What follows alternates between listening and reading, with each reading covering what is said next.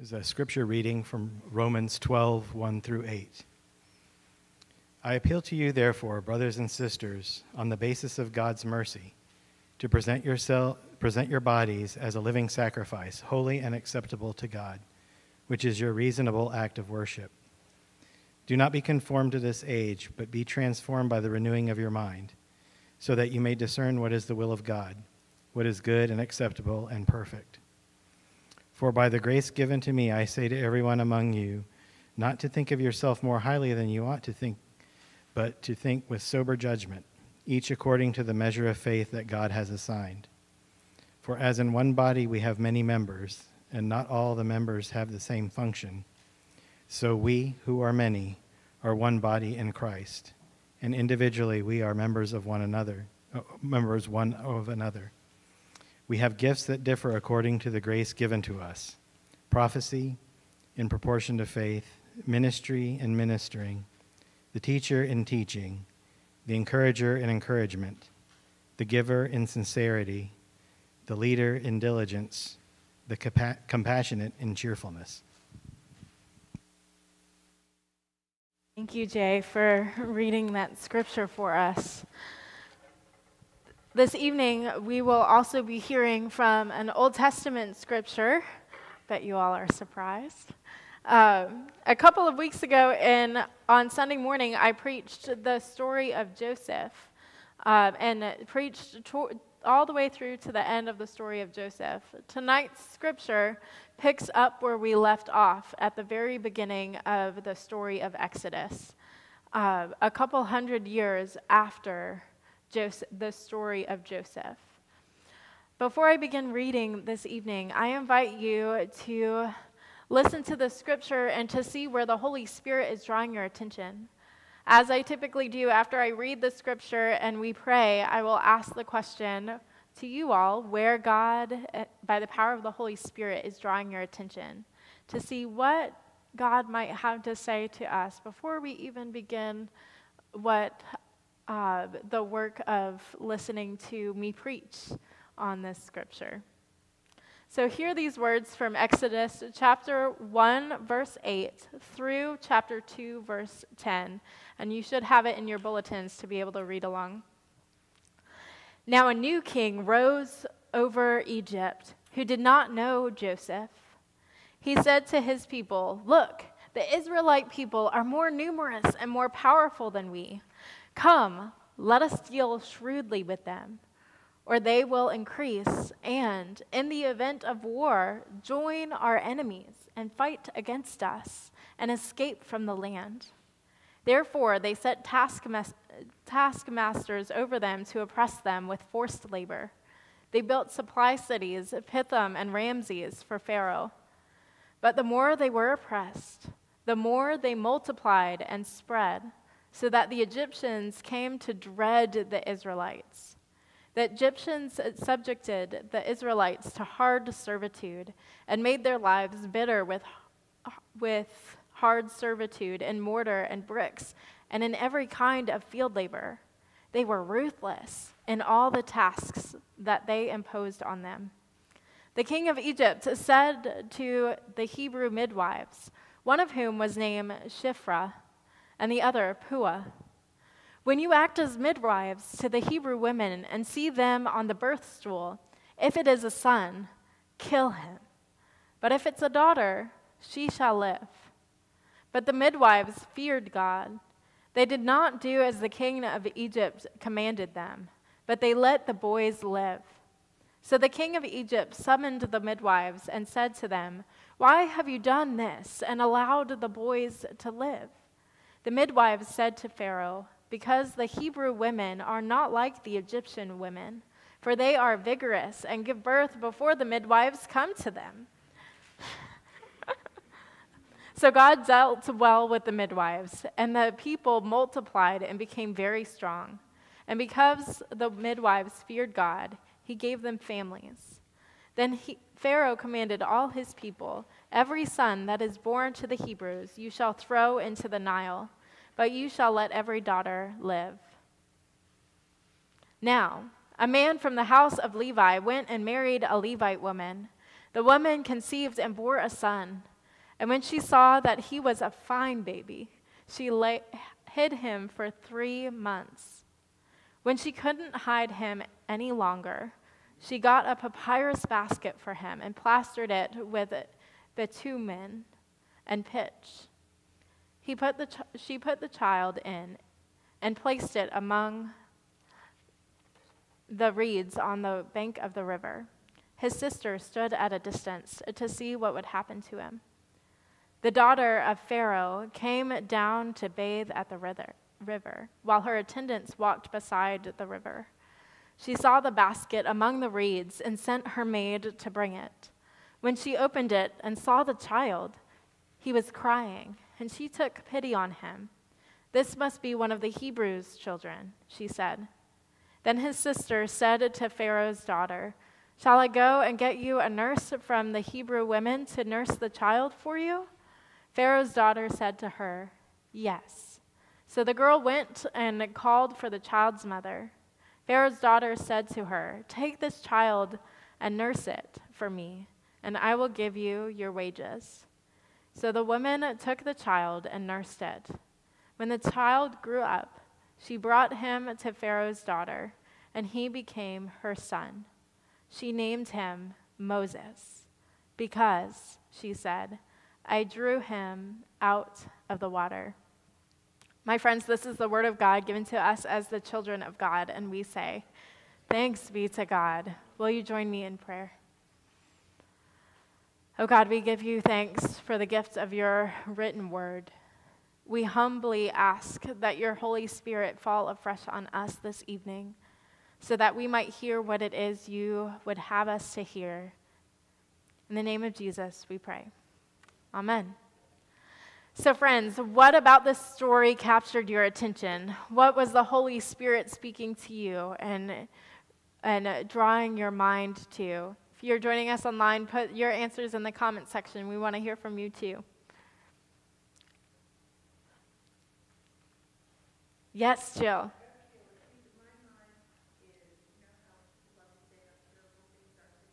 Mm-hmm. Yes. Yes.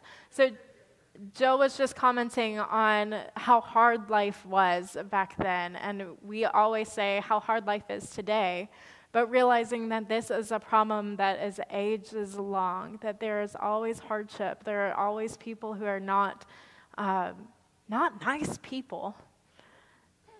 Thank you. Yes, Roger. I got tugged by the Holy Spirit, so forgive me if I get emotional here. All right. I've always wondered what, what my reason for being on earth is. Mm-hmm. God said, keep on, God just told me to keep on going. Mm-hmm.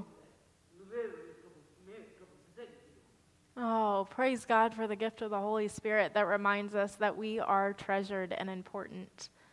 Thank you, Roger. Any others? Yes, Helen.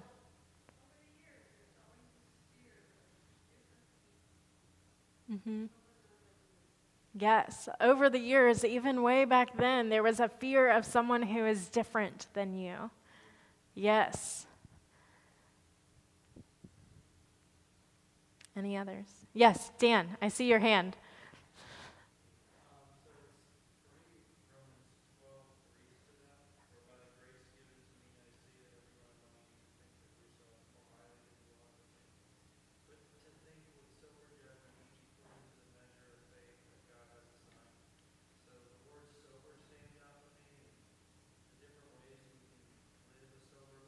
Mm-hmm.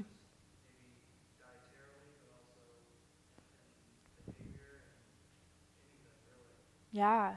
Thank you. And thank you for listening to the Spirit, even in that um, scripture reading as well, because the Spirit is present this whole time.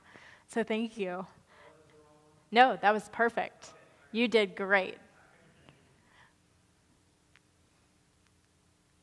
Any others?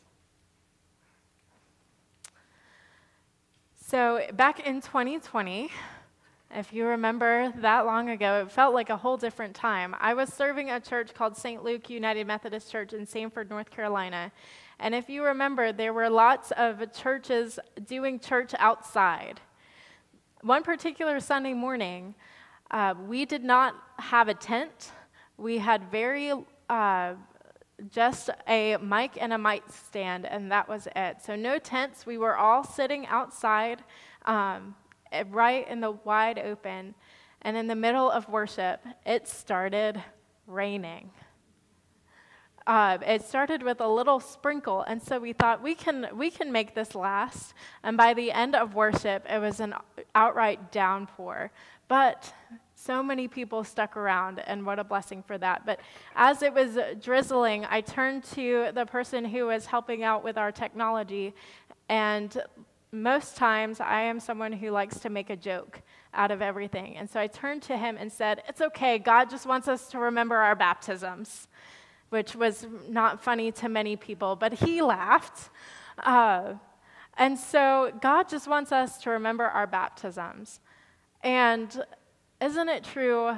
I am reminded of the, all the rain that we have been having here in Gainesville um, over the last several weeks. It's almost like at 5 o'clock, the heavens open up on a regularly scheduled basis, and God is saying, Remember your baptisms every single day at 5 o'clock. So, that phrase, remember your baptisms, stuck with me as I was reading through these scriptures for this week. This image of, of baptism kept coming back over and over to me. And it was like God was saying, Marisa, remember your baptism. Baptism is something that in the United Methodist Church we only experience once because we believe that when God establishes a covenant with us, when God makes us a promise at the moment of our baptism, whether we are a baby or we are an adult or anywhere in between, God is always faithful to that promise, no matter what but it is us who needs a reminder, who, a reminder of who we are and where we have come from. Remember your baptisms. So often we do special things to remember our baptism. Sometimes it's informal, something as simple as a light rain or an outright downpour, or dipping our hands in a bowl of water, like we'll do a little bit later in our service. Other times, it's a more formal worship setting where a pastor will lay hands on us and say, Remember your baptism and be thankful. Now, my friends, if there's ever time to remember our baptisms or to think about the significance of what baptism means for you, it is now. If there is ever time to remember who we are and from where we come. It is now. Because we live in a world of uncertainty. Now we are in 2023, and a quick trip to the grocery store almost breaks a wallet. A simple uh, trip sending your kids to school is wrought in fear of whether they will return in one piece. Our education systems feel like they have flipped upside down. Our denomination is still in the middle of denominational strife. Everywhere we turn, whether it's at the church or outside of the church, it feels like the world is in utter turmoil, and we wonder what is next. We wonder what the future will hold for us. Uncertainty is everywhere. Change is discombobulating and disorienting and a bit frightening. And I wonder if this is what it felt like to be a Hebrew in the world of ancient Egypt at this moment in time, at the moment of Moses' birth. It truly was a world of uncertainty for the Hebrew people. The scriptures told us that they were oppressed with forced hard labor, and the Egyptians were absolutely ruthless towards them. Could you imagine how scary it would have been to be a pregnant woman in Egypt, a pregnant Hebrew woman in Egypt. To carry your baby for a whole nine months, feeling the life within you grow, knowing that if it, that baby were a boy, it would surely die at the hands of Pharaoh. Could you imagine being a father to a little boy, knowing that you might never have a chance to hold him, to teach him how to make bricks out of mud, or to tell him stories about your ancestors? It was a world that baby Moses was born into. Though his mother miraculously hid him somehow for three whole months, she could no longer keep his gender a secret. So she did what any mother would have done, I believe, in her situation. She gave him his best chance at survival. She made him a buoyant basket, laid him in it, and placed him on the banks of the Nile, in a place that he would surely be found safely floating in the water. Well, that boy was indeed found by Pharaoh's daughter, no less, who was struck with compassion. She chose to adopt the Hebrew boy and named him Moses, which, which means, I drew him up out of the water. Each and every time Moses heard his name, he was reminded of that day. He was reminded who he was and from where he came up from the water. As Christians, we too are a people who have been drawn up from the water, are we not? We are children of the covenant that can be traced all the way back to Abraham. We are God's beloved children, born of water and spirit. At the moment of our baptisms, we are grafted into a long standing tradition of rebirth and renewal, beginning with the baptism of Jesus on the banks of the Jordan River. But sometimes I think we forget. Sometimes I think that we forget that we are fearfully and wonderfully made. I think we forget that God loves us and sees us as precious people of sacred worth, no matter what it is that we face in this life. We forget that there is nothing in all of creation that is able to separate us from the love of God. We forget who we are. We forget where we have come from we forget that we have been a people who are drawn up from the waters of baptism. And we need to remember. Like many of you, I don't actually remember my baptism. How many of you can say that you remember the moment that you were baptized? Bless you and bless you. I don't have the gift of actually remembering my baptism because I was too young to remember any of the details. They have been lost to the ages, and all that remains is a certificate with my name on it and a date that is sort of halfway, um, like faded out, that I can't actually tell the actual date of my baptism. But even though my mind doesn't remember, I think my soul does. On April 1st, 20 or not 20, this was 2007. Whew. I became a Methodist through the process of confirmation. At the time, during my confirmation service, confirmation at my church happened when I was in the sixth grade. And at that confirmation service, I was first asked to remember my baptism. And my sixth grade mind said to myself, Remember my baptism. How in the world am I supposed to remember something that my parents can't even remember? So, as I watched my confirmation classmates kneel down one by one before the pastors, I saw them as the words were prayed over them. And when it was finally my turn, I knelt down and bowed my head like I saw everyone else do. And Pastor June Edwards placed her hands tenderly on my shoulders and said, Marisa Emily Gertz, remember your baptism and be thankful. Remember your baptism and be thankful. In that moment, there was a sense of utter, utter peace that washed over me, a peace that really did pass all understanding. It was a warmth that spread through my whole body. And I remembered. I remembered who I was and where I came from. I remembered that I was a beloved child of the living God. I remembered my baptism. Maybe not the nuts and bolts of it, but I remember what it felt like. And when I got up from that altar space, I felt different. I felt refreshed and renewed.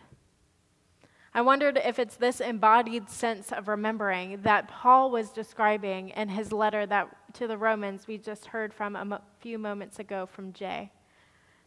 He says to present your bodies as a living sacrifice, which is your spiritual worship.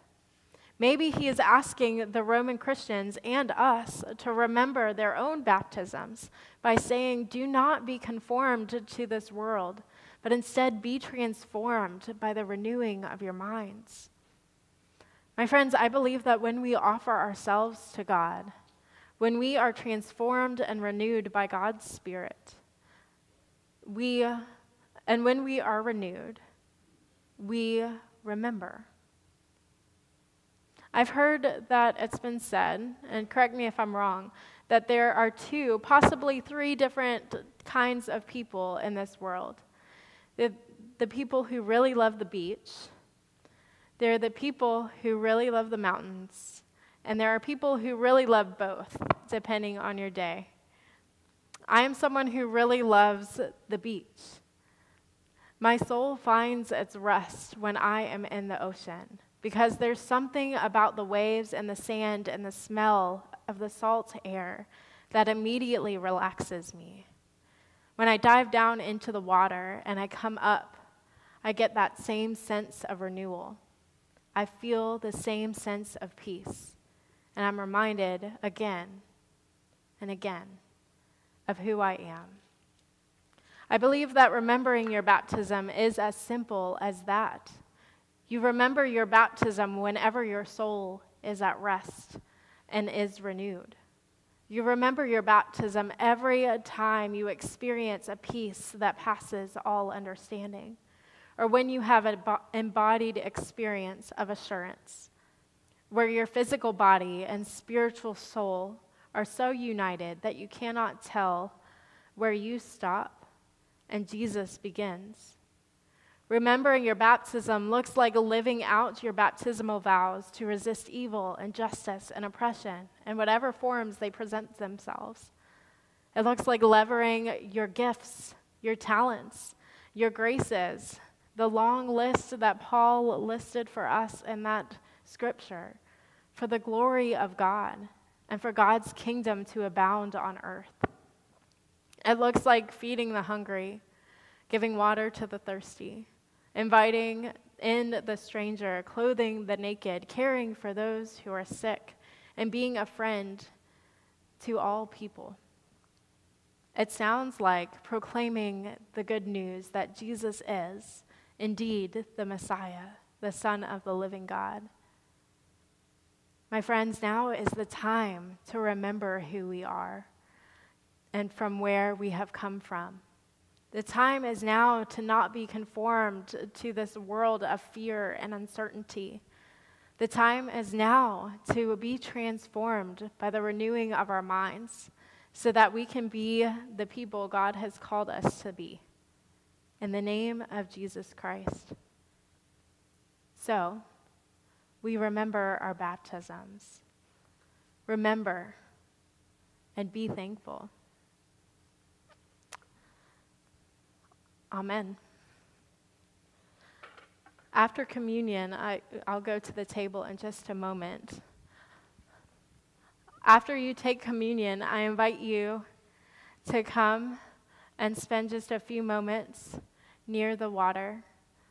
The way in which you remember your baptism is simply by dipping your fingers in the water, touching the water, and remembering that we are people who are drawn up out of the water.